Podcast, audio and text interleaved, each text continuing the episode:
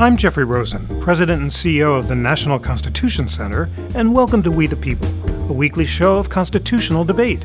The National Constitution Center is a nonpartisan nonprofit chartered by Congress to increase awareness and understanding of the Constitution among the American people. And in fulfillment of that inspiring mission, the National Constitution Center has a wonderful new collaboration with The Atlantic magazine we've created the Battle for the Constitution. It's a website that features essays exploring the constitutional issues at the center of American life, representing scholars and thought leaders of all perspectives. And this week, I'm joined by the authors of two recent great pieces on the site uh, Margaret Taylor and Adam White. Uh, we will discuss civic virtue and the state of the American Republic. What did the founders understand civic virtue to be? How can citizens practice the habits of virtue, and what are its prospects in a post impeachment, highly polarized society? Margaret Taylor is a fellow in governance studies at the Brookings Institution and senior editor and counsel at Lawfare. Previously, she was the Democratic chief counsel and deputy staff director for the Senate Foreign Relations Committee, where she also served as deputy chief counsel. She was an attorney in the Office of the Legal Advisor at the U.S. Department of State from 2003 to 2013. Margaret, thank you so much for joining. Thank you so much for having me and Adam White is a resident scholar at the American Enterprise Institute and an assistant professor of law and the director of the C. Boyden Gray Center for the Study of the Administrative State at the Antonin Scalia Law School at George Mason University. He was previously a research fellow for Stanford's Hoover Institution and an adjunct fellow for the Manhattan Institute. He's also a regular contributor to the Yale Journal on Regulations Notice and Comment blog. Adam, it is wonderful to have you with us. Thanks. It's great to be here. Adam, let's begin with you. Your recent piece, A Republic If We Can Keep It, on the Atlantic National Constitution Center Battle for the Constitution website, argued that the government set up by James Madison and the other founders requires a virtuous public as well as virtuous leaders, or the whole system will fail. Tell us how the founders understood civic virtue on the part of individual citizens and tell us about their now unfamiliar understanding of civic virtue as a form of self mastery or self restraint. Well, thanks, Jeff. Today, we're accustomed to thinking about constitutional structure as a substitute for virtue, and we point to phrases from the Federalists like James Madison saying, If men were angels, no government would be necessary. But the argument I'm trying to make is that actually our constitutional structure itself presumes certain virtues among the people, and I, I, point to different aspects of the writing in the Federalist itself and elsewhere to make that case. Now, the framers, the founding fathers themselves, they lived in uh, a, they lived in a, in a world in which they recognized that certain virtues of self mastery were necessary just in their own lives. And now, of course, there was no single uh, sort of code of conduct that they all followed. But there's a reason why you see things like Benjamin Franklin's uh, list of 13 virtues, like temperance and silence and frugality and so on, or George Washington, who formulated a list of over 100 virtues of self restraint to guide his own life. That entire generation, not everybody, but the leading figures often recognized that, that they needed to learn how to restrain themselves in their own daily life and I think that is what informed their view of what we call Republican virtues now, namely those virtues that are necessary for a self governing republic to function. Thank you for mentioning Ben Franklin's 13 Virtues. We, the people listeners, check them out. You'll find them in his autobiography and online.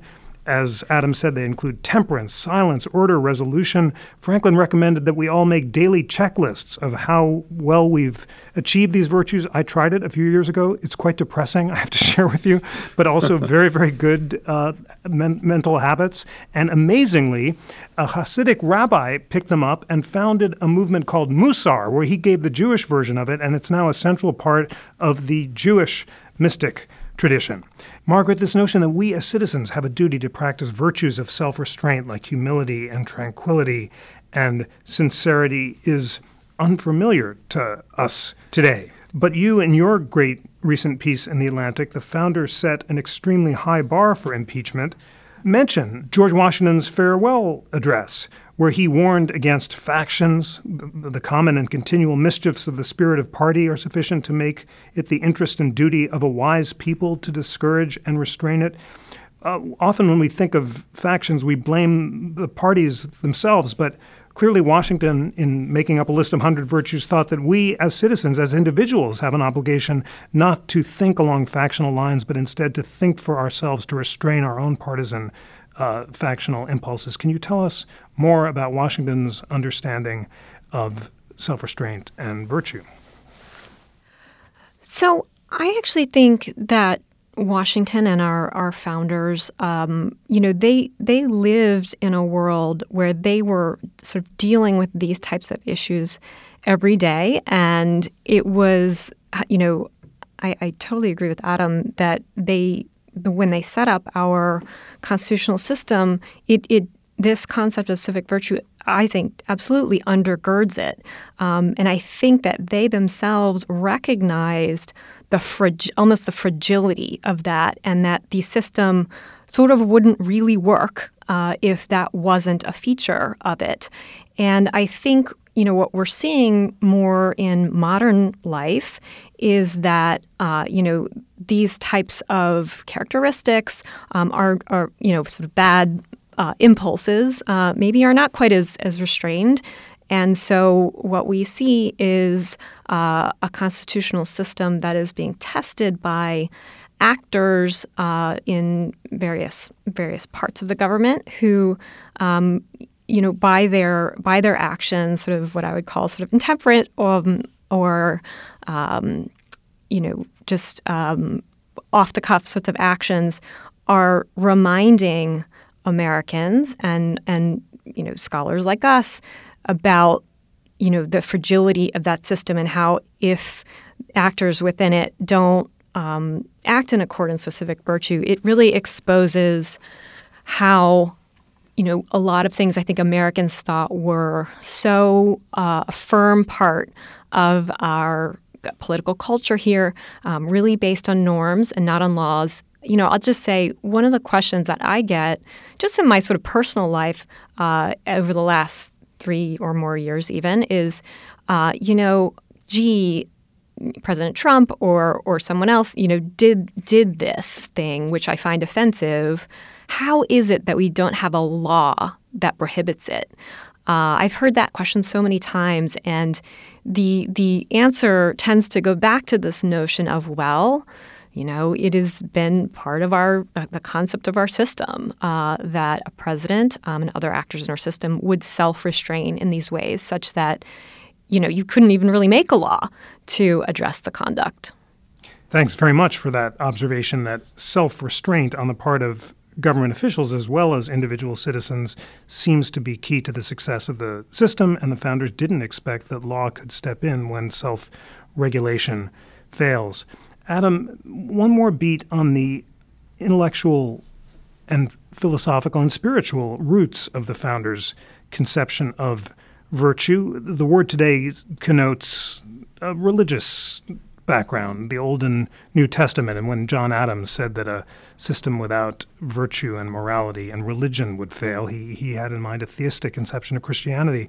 But the founders were relying on other sources too, including the, the Stoics, um, as well as Aristotle, who in his Nicomachean Ethics said that the good of man is exercise of his faculties in accordance with excellence or virtue. And they also relied on Blackstone, who said that without using faculties of reason to know virtue, men could not achieve happiness or self government, uh, and also could not unite uh, to govern themselves personally or politically. So it's it's an unfamiliar intellectual history. Give give us more a sense of the uh, intellectual sources of the founder's notion of virtue.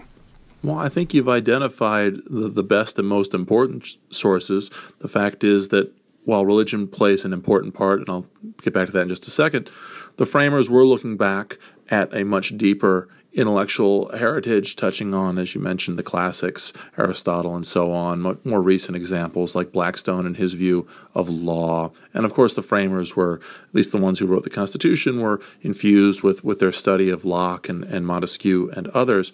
Religion plays an important part, of course. You could largely take religion for granted in that era, even if it were uh, predominantly among you know leading intellectuals more of a, a deistic view I think the key, though, whether it's both either religion or whether it's classical sources, the point is self restraint with an eye to something beyond your immediate needs or wants.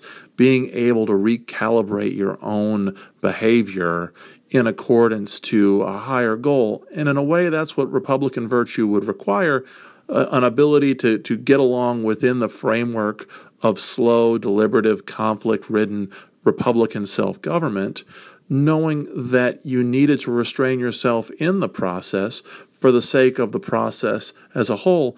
By the way, we keep throwing around words like self government. In a way, it's a play on words, right? We're talking both about the people governing themselves through government, but we're also talking about individuals governing their own daily life.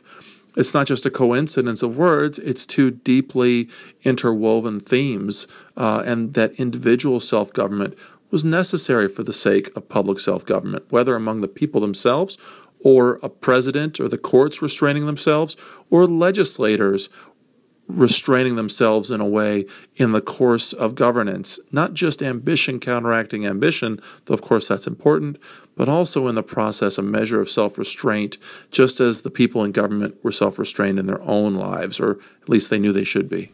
Thank you very much for noting that important consonance between personal and political self governance and the need for the political actors as well as the people to restrain their passions to achieve a public reason and a good higher than themselves. Margaret, let me ask you has the notion of virtue itself become polarized or politicized? The, the sources that Adam cites in his great piece, including Chief Justice Roberts, whose wonderful report on the annual judiciary gave a great shout out to the National Constitution Center and our interactive Constitution, and we're so grateful to the Chief for that, as well as Justice Gorsuch, our current chair of the National Constitution Center. These are more conservative voices. Um, progressives, by contrast, today often don't like calls for civility, and, and the word virtue seems to have a, a, a religious connotation. A, a, recent piece on NPR by Karen Grigsby Bates talked about when civility is used as a cudgel against people of color and said that for many people of color, civility isn't so much a social lubricant as a vehicle for containing them, preserving the status quo. The word virtue isn't one that progressives use much. Is, is there another uh, phrase, self mastery or self restraint, that might resonate more with progressives, or, or have we lost an ability to agree about the importance of civic virtue?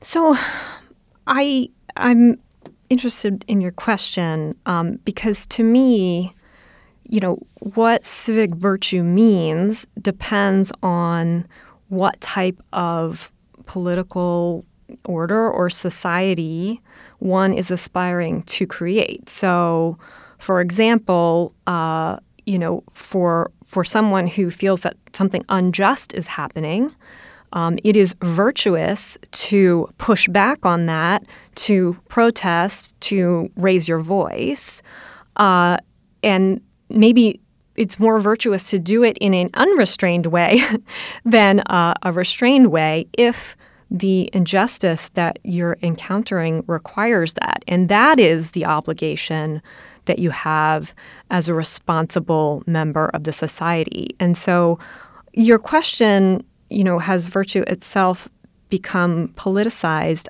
I think the answer to that question is yes, because it depends on uh, entirely on sort of what types of acts do people think are virtuous or not. And so I guess for me, the word virtue isn't like particularly useful uh, until you fill it with something that is concrete and that you can, uh, you know, have some sort of more solid reference to what is the the uh, you know the goal that one is trying to achieve. What is the type of political order that one is trying to create?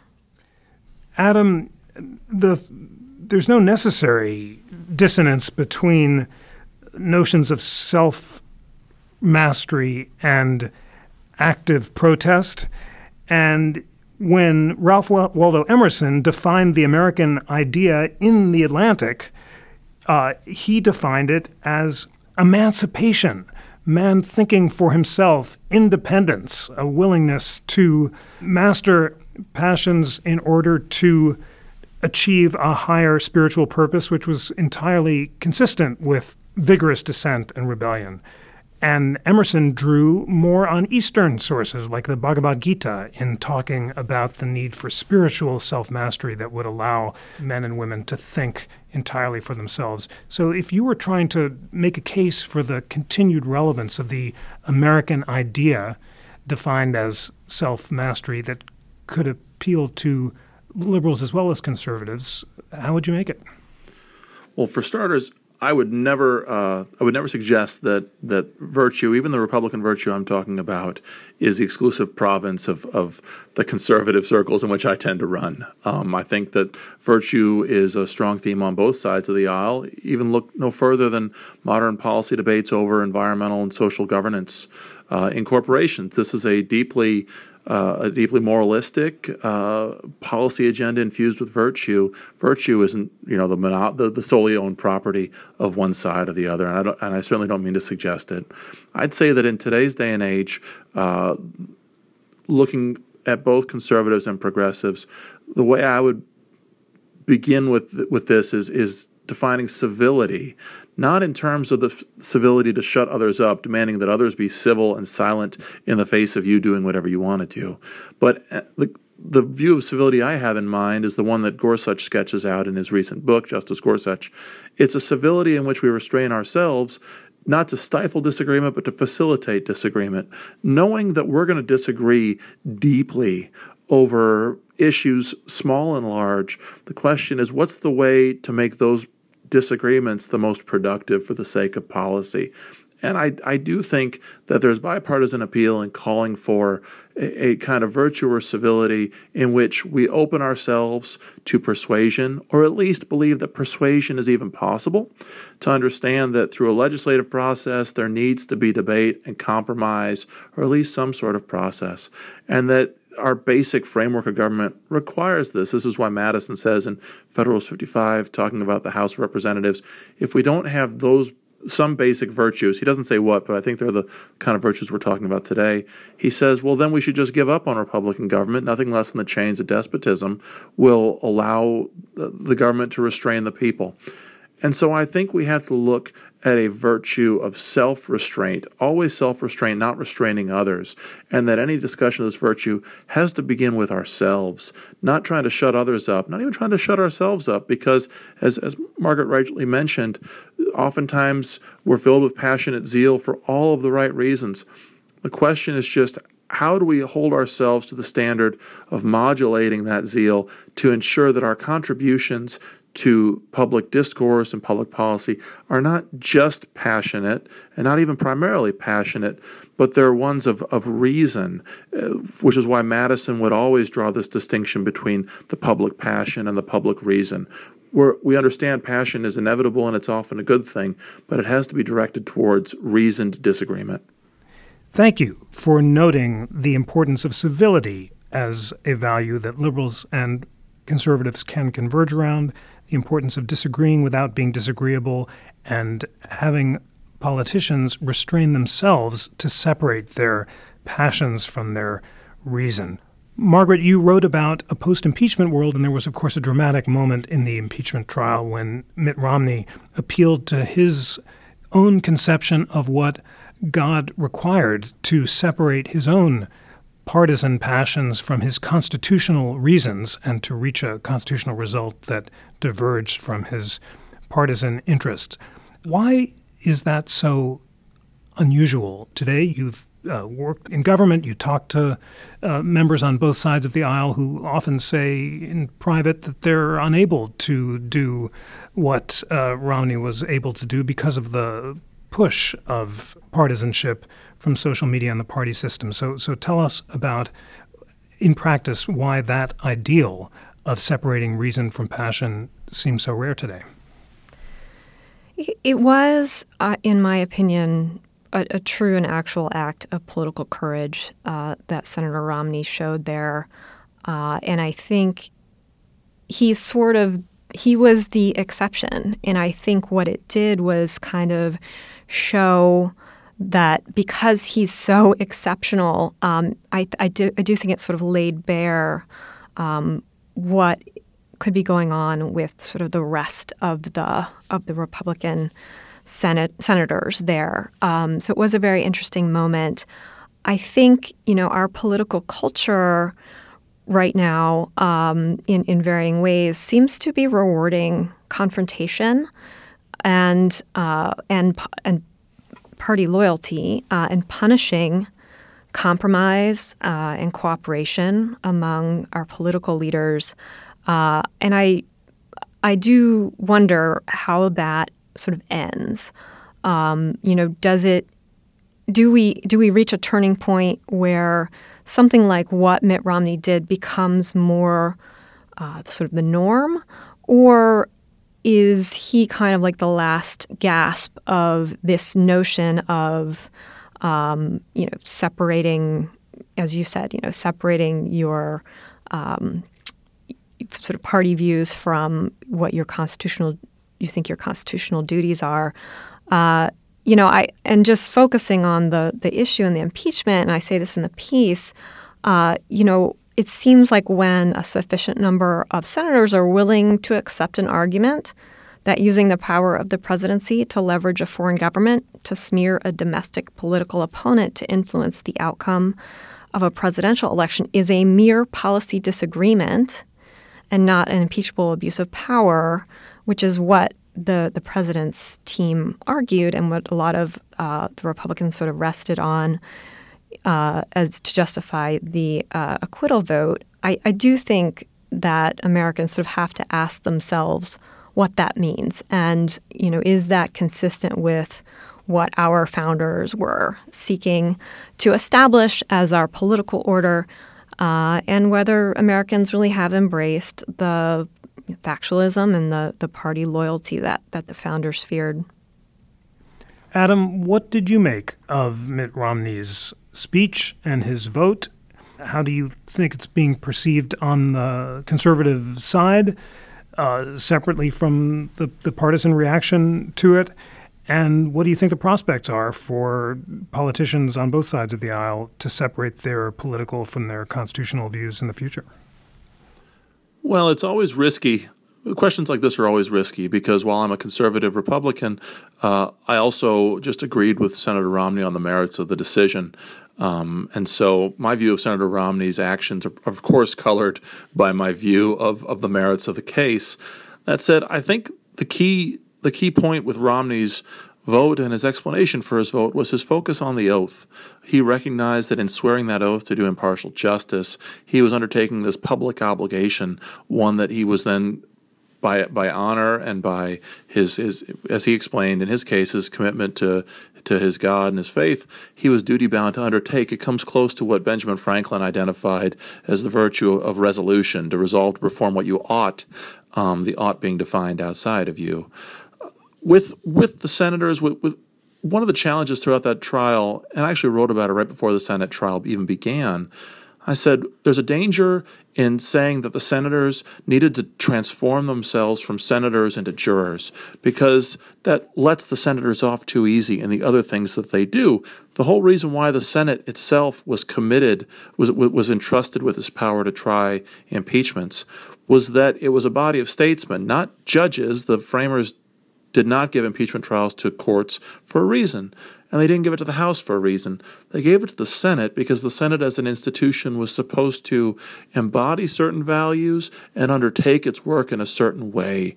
And I think Senator Romney, throughout the trial, really recognized this and tried to do impartial justice, understanding what that meant in the context of a senator, as opposed to, say, a criminal juror or others.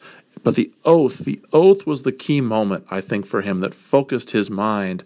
It's hard for me to get into the mind of any other senators, Republican or Democrat, and I assume that there were that some of them on both sides of the aisle did their jobs better than others, and some were in uniquely difficult positions. And I don't begrudge them for either voting, uh, for, for for not voting the way I, I would have preferred. But Romney, I think, by focusing on the oath, um, really put his finger on this idea of self restraint and exemplified the kind of statesmanship that the founders were hoping for, not just in an impeachment trial, but in the work of the Senate more generally. Yes, indeed, the oath was tremendously important to Romney. He said, As a Senate juror, I swore an oath before God to exercise impartial justice. I am profoundly religious. My faith is at the heart of who I am. I take an oath before God as enormously consequential. Margaret, in an age where that kind of open religiosity in public life is rare and where many public officials in their performance of their duties don't focus uh, often on the seriousness of an oath. How realistic is it to expect that kind of separation of reason from passion, of partisan views from constitutional judgments in, say, the presidency? And, let, us talk about the presidency without talking about the current president uh, in particular, but uh, we, we've not heard presidents talking as George Washington did about, about the importance of separating reason from passion uh, for a long time. So, how realistic is is is it to imagine uh, presidents acting in that way in the future?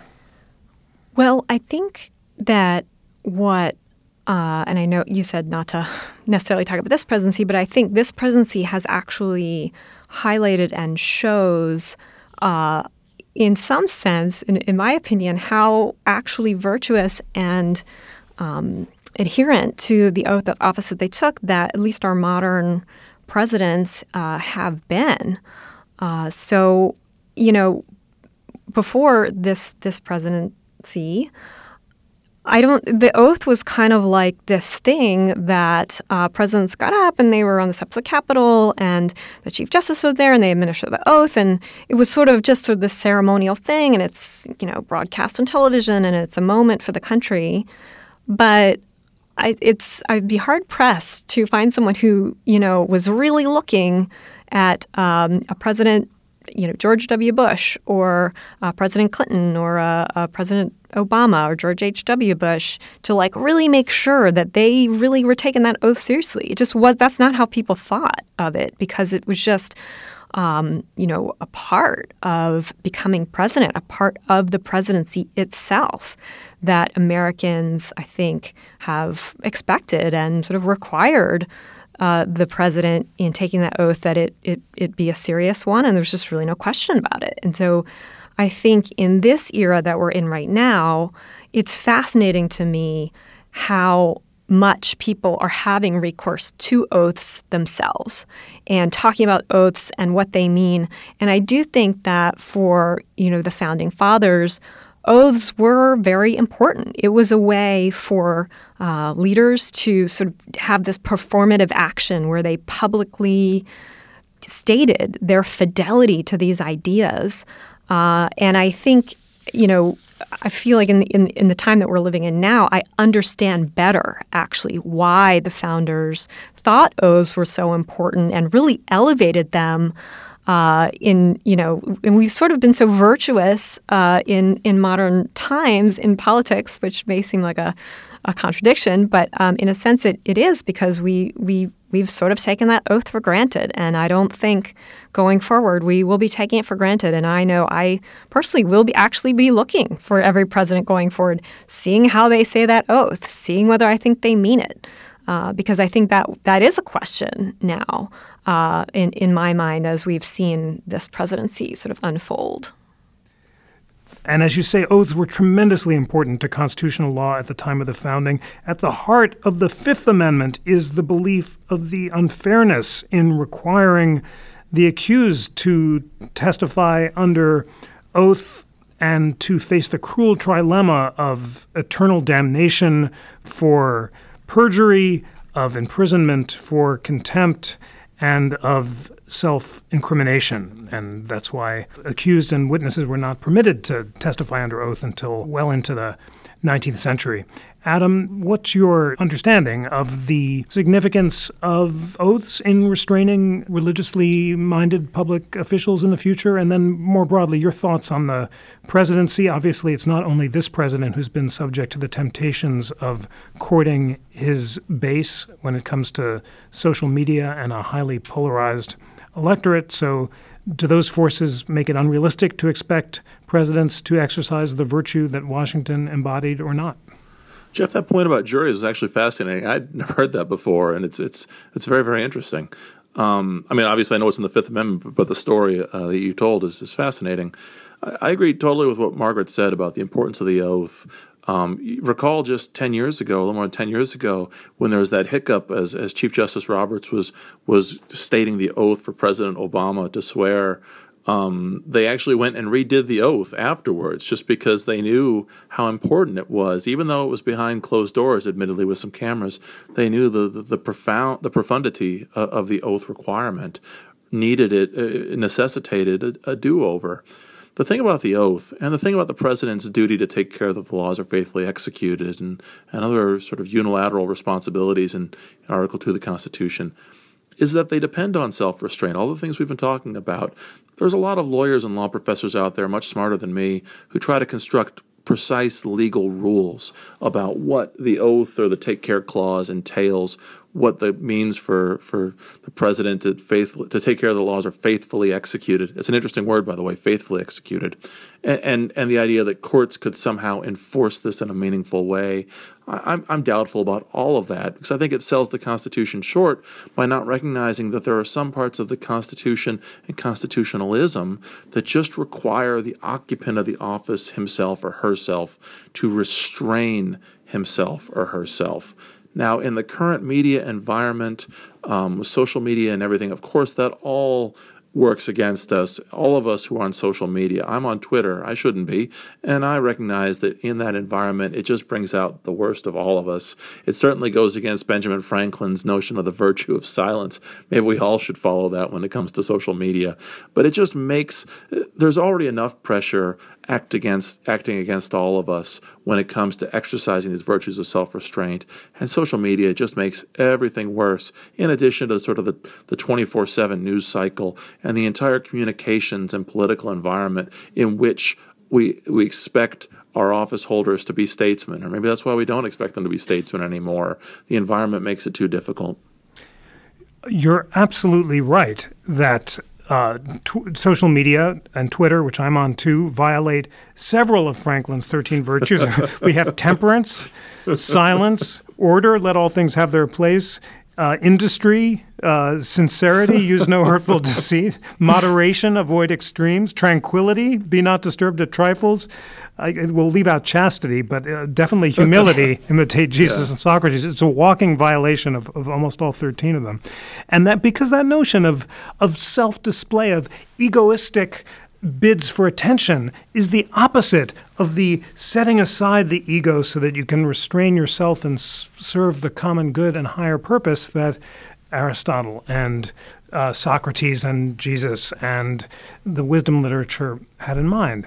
So, Margaret, how concretely can uh, we get this back? Um, let's begin with citizens, because we all have the ability to embrace these virtues in our own lives more than we can affect uh, the behavior of others, as the wisdom literature uh, inspires us. There's a rich happiness literature or mindfulness literature that talks about the importance of practicing this kind of self mastery on a daily basis, uh, either through the wisdom traditions or through other methods. And it's all crucially important advice for individual happiness. So, is, is, is it, are we now beginning to understand through this discussion that this kind of individual self mastery is not just a, a, matter of personal happiness, but a, a public duty that we have as well? I definitely think so. And in my view, you know, how do we how do we get it back? I guess what I would say is our political leaders and other leaders in our communities need to be modeling these behaviors themselves um, every day. And, you know, one of the the sort of values and principles that I live by is integrity. And what integrity means to me is I am an like an integrated person. So I am not one person in one setting, a different person in a in a different setting, and not an integrated person. So it also means honesty, of course. Um, and so I guess you know, from my perspective, having worked in, in government my whole life, and as a person who thinks that government is important, that it can do, if it's functioning right, it can do good things for people and lift people up. Um, and I think included in that is, you know, how are our leaders modeling these characteristics for America? Uh, and I, th- I, I, think I underestimated the importance of that up until sort of our, the current time we're living in and how important that was because, you know, if you do not have people in government who are modeling these characteristics, it is taken as a green light um, with people in their normal lives to do the same thing. Uh, and you know, this goes back to you know this whole discussion or sort of you know re- somewhat rhetorical sort of back and forth about like you know is this a president or is this a leader who you know you'd want your child to uh, to be like? Um, and that's really the question that people are asking: is you know how how are our leaders modeling themselves in in leading the people? Um, Adam, I, I found it quite moving when Margaret just said that integrity is a virtue that she tries to live by, and that that informs her conception of her role as a citizen as well as a human being. Uh, so I'm going to ask you the same question. What what are the values that you live by personally, how do they inform your notions of your role as a citizen? And what do we do in a world where models of integrity and virtue, which the founders took for granted when they when Washington had performed for his troops uh, Joseph Addison's Cato, a tragedy, for an example of heroic resistance to the tyranny of Julius Caesar, when those sort of examples seem in short supply? Well, it would probably be a, a mistake for anybody, or, or, at least for me, to say these are the, the ways in which I keep myself virtuous. Uh, I think the important thing is I know how unvirtuous I am, and I know what I need to live up to. For me personally, that comes, you know, in no small part from uh, my religious faith. Uh, my own, I'm I'm a Catholic. Um, I know not everybody is, but that's what I am. And so, obviously, first and foremost, my moral views and a lot of my ethical views come from that. But of course, from so many of the other the other um, guide stars that we've discussed today, the framers, the best coaches and teachers in my life, family, and so on. It's this mix of influences that we would want to have in our day to day lives. At the end of my at the end of my Atlantic essay, I, I, I mention. Uh, and I, actually, this came out of a discussion with my editor at the Atlantic. I'm grateful for for Rebecca Rosen's contributions to this, focusing on things like coaches, teachers, and other day to day influences that help teach these virtues just in our own daily life, so that we can then bring them to bear on in our public life. And of course, actually, Margaret was exactly right that we need to look not just at at these sort of small influences, but we need to, and the framers, I think, expected statesmen to lead by example as well. And so you get this at different moments in time, either the people demanding greater Republican virtue out of their leaders, or the leaders leading by example and trying to elevate the people as well. The problem, and maybe this is the problem today, is that when you don't have either side of that equation present, well, then it becomes sort of a downward spiral. We've, we've tiptoed around the Donald Trump issue a little bit here. I, I want to say one thing, though, that there's a danger in talking about this so much with respect to President Trump that we're going to define going forward, we're going to define what we expect just out of clearing the very, very low Trump bar. And I think the, the danger here is that while President Trump and many things he's done has exposed some of the, the, the fault lines and the, the frailties of our system, and we need to now correct for those things, I think that we need to demand much higher um, than to not just repeat some of the, the mistakes of st- style and substance that President Trump has made, uh, but rather to, to, to aim for the greater standards that we were discussing earlier, the standards of the founders and, and other sort of great leaders throughout our American history. And it's not that this was all lost a long time ago. We can point to more recent leaders in our own time, whether it's it's Eisenhower or, or Dr. King or, or other leaders, Billy Graham, um, Pope John Paul uh, any of these modern leaders, we, we've had them for a long time. It's just we haven't always f- sort of followed their example in the way we could. Thanks for mentioning the relevance of leaders today who inspire us to master our passions, uh, for talking about the importance of coaches, and for the call out to Rebecca Rosen, the superb editor of the Battle for the Constitution website uh, that the Atlantic and the Constitution Center are sponsoring. No relation, but she does honor to the Rosen name, and uh, she, she's a superb example of, of helping all of us uh, be our best selves in our writing. Um, Margaret, uh, back to the question of whether this question of virtue itself has become polarized. We've uh, Adam just mentioned his religious faith. Uh, Attorney General Bill Barr uh, gave a speech in October at Notre Dame uh, at the Center for Ethics at the University of Notre Dame, where he said that uh, the Judeo Christian moral standards are the ultimate utilitarian rules for human conduct, and that religion helps promote moral discipline within society. He seemed to be suggesting that without embracing traditional theism of the Judeo Christian stripe, the virtue that the framers required was impossible. Of course, progressives, secular people, people of different faiths uh, disagree strongly. Uh, do you agree or disagree? And if and, and if you were trying to make a case for the possibility of virtue that didn't rely on traditional theistic standards, in addition to the exemplars and coaches that we've already talked about, what would you point to? Well, I, I mean, I would just remind ourselves that, uh, you know, our founders did think that it was important to separate uh, the state from religion. So, uh, you know, just just going back to that notion, I, I do agree that there was this sort of undergirding notion of the Judeo-Christian tradition that, of course, informed um, what they did, how they thought about things, etc.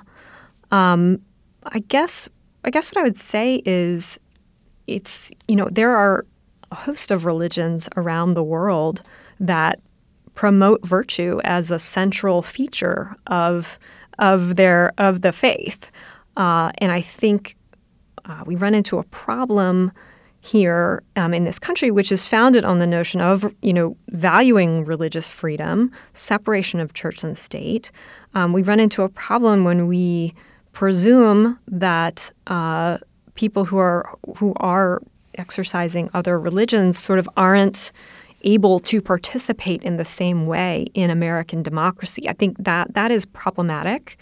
Uh, and so I guess what I would say is that, to my mind, the the concept of democratic representative government and self government itself is a guidepost and a, a, a, lodestar for how people of vastly different religious faiths and or atheists or whatever can look to the structure of the Constitution, how the founders thought about how self government should work.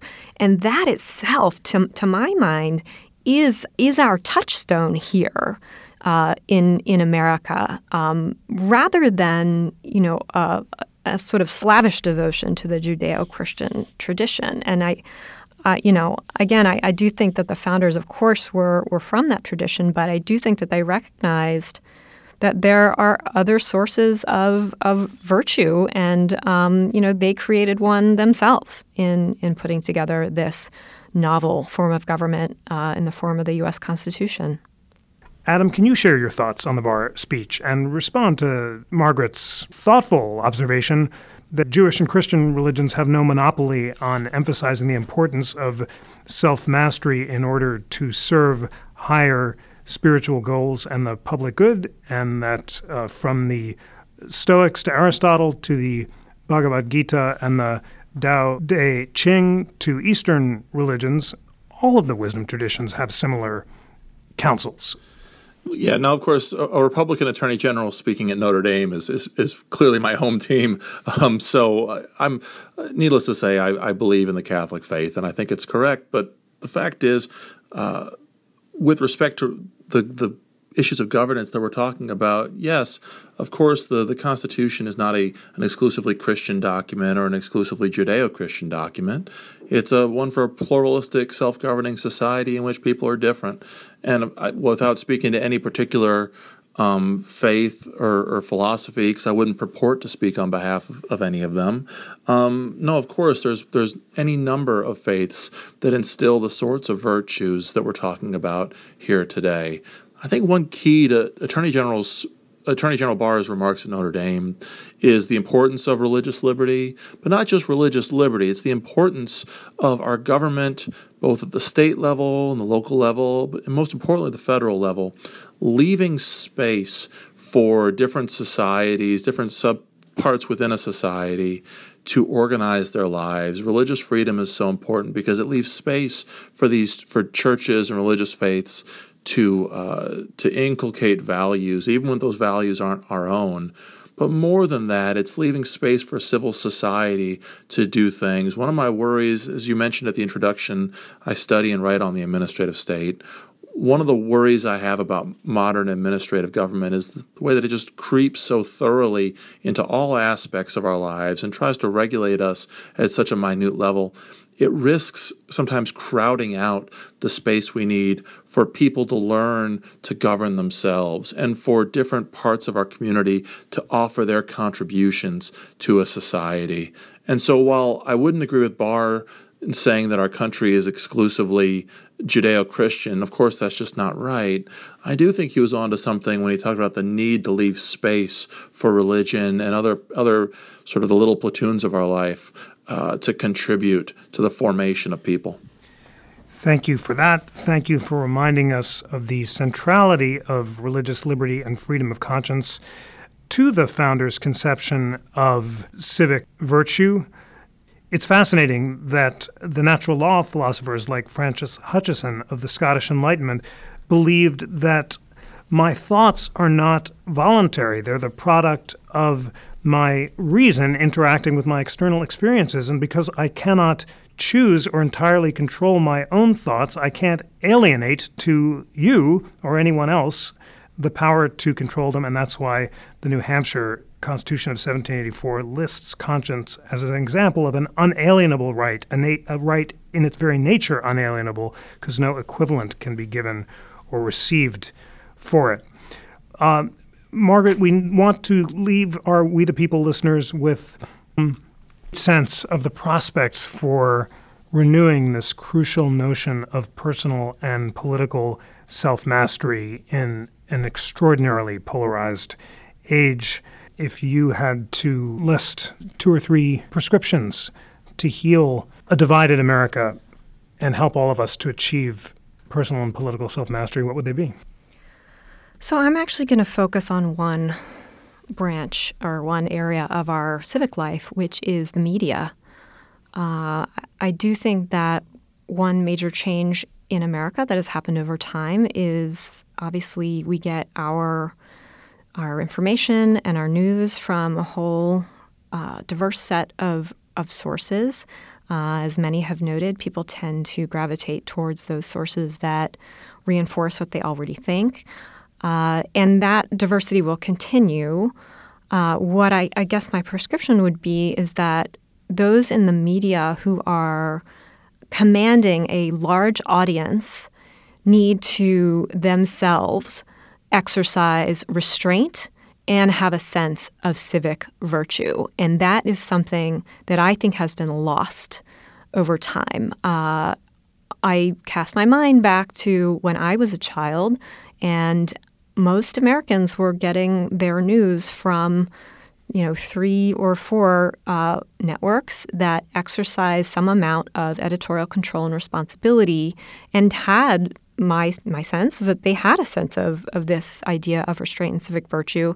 Um, I fear that that is not the case anymore. Uh, in particular, I'm looking to um, outlets like Fox News, other conservative media outlets. There are some of these sort of crazy lefty outlets out there as well. So I think that is the place uh, where people are you know, forming their views. They're getting uh, intake into how they view things, and those people need to act in a responsible way. Uh, and when people let go of the idea of there being truth, uh, and there being something we can discern as a lie or as truth, then then we've lost. Thank you very much for that very practical suggestion for reminding our leading journalists and media figures of the great responsibility they have for shaping civic discourse. And this is a good chance for me to thank We the People listeners for taking the time to listen to great outlets like this one, which take the time to unite people of disparate point of views for respectful and civil dialogue, and also for reading sites like the Battle for the Constitution that the Atlantic and the Constitution Center have convened for that very purpose. Um, Adam, last word to you. If you had to give one or two suggestions for reviving self mastery and civic virtue in a polarized age, what would they be? Well, Margaret's point was terrific, and so I want to I want to echo that. Uh, but since she said that, here's two others. Uh, first, I think I think all of us need to put it this way, as, as important as the national debates are, uh, important as the stakes that are being raised in our politics on a day to day basis, I think one of the most important things we can do is take a step back and think about these things uh, in our own daily lives, ways that we ourselves could model the behaviors that we're demanding uh, and that we're seeing our elected leaders falling short of, of, of modeling themselves. Um, that we always fall short of these standards ourselves, and so the first thing we can do is is try to fix our own um, way of life, and then hope that it, others follow suit. Second, and this is a great challenge in the in a political arena, at a moment when people on all sides of the aisles are reaching for whatever power they might have or their political coalition might have, and exercising it as aggressively as possible for the sake of countering others. I think we need to think more about self restraint. I think it's precisely when your political coalition has power that's the moment at which you're able or you're in a position to model these virtues that you demand of others. There's always a risk that you're, what I'm describing right here is, you know, unilateral um, disarmament. But of course, if we're talking about self restraint, the only time it really matters is when you're in a position to restrain yourself. You're restraining yourself from doing something you'd other, otherwise want to do. And so, whether it's the presidency, the courts, parts of Congress, or other institutions, uh, look where your coalition has power and think through ways that they might restrain themselves for the good as a whole. And, and then, last but certainly not least, um, read my colleague Yuval Levin's recent book, A Time to Build, where he talks about how to think about things in it from an institutional perspective and allow ourselves to be formed by institutions rather than changing those institutions to suit our own ends. Thank you so much, Adam White and Margaret Taylor, for a rich, inspiring, and deeply wise discussion of the need to resurrect this crucial value of self mastery and civic virtue in our personal as well as our political lives, and for giving us some practical suggestions about how we can do that. Adam, Margaret, thank you so much for joining. Thanks, Jeff. Thanks, Margaret. Thank you, Jeff. Today's show was engineered by Dave Stotts and produced by Jackie McDermott.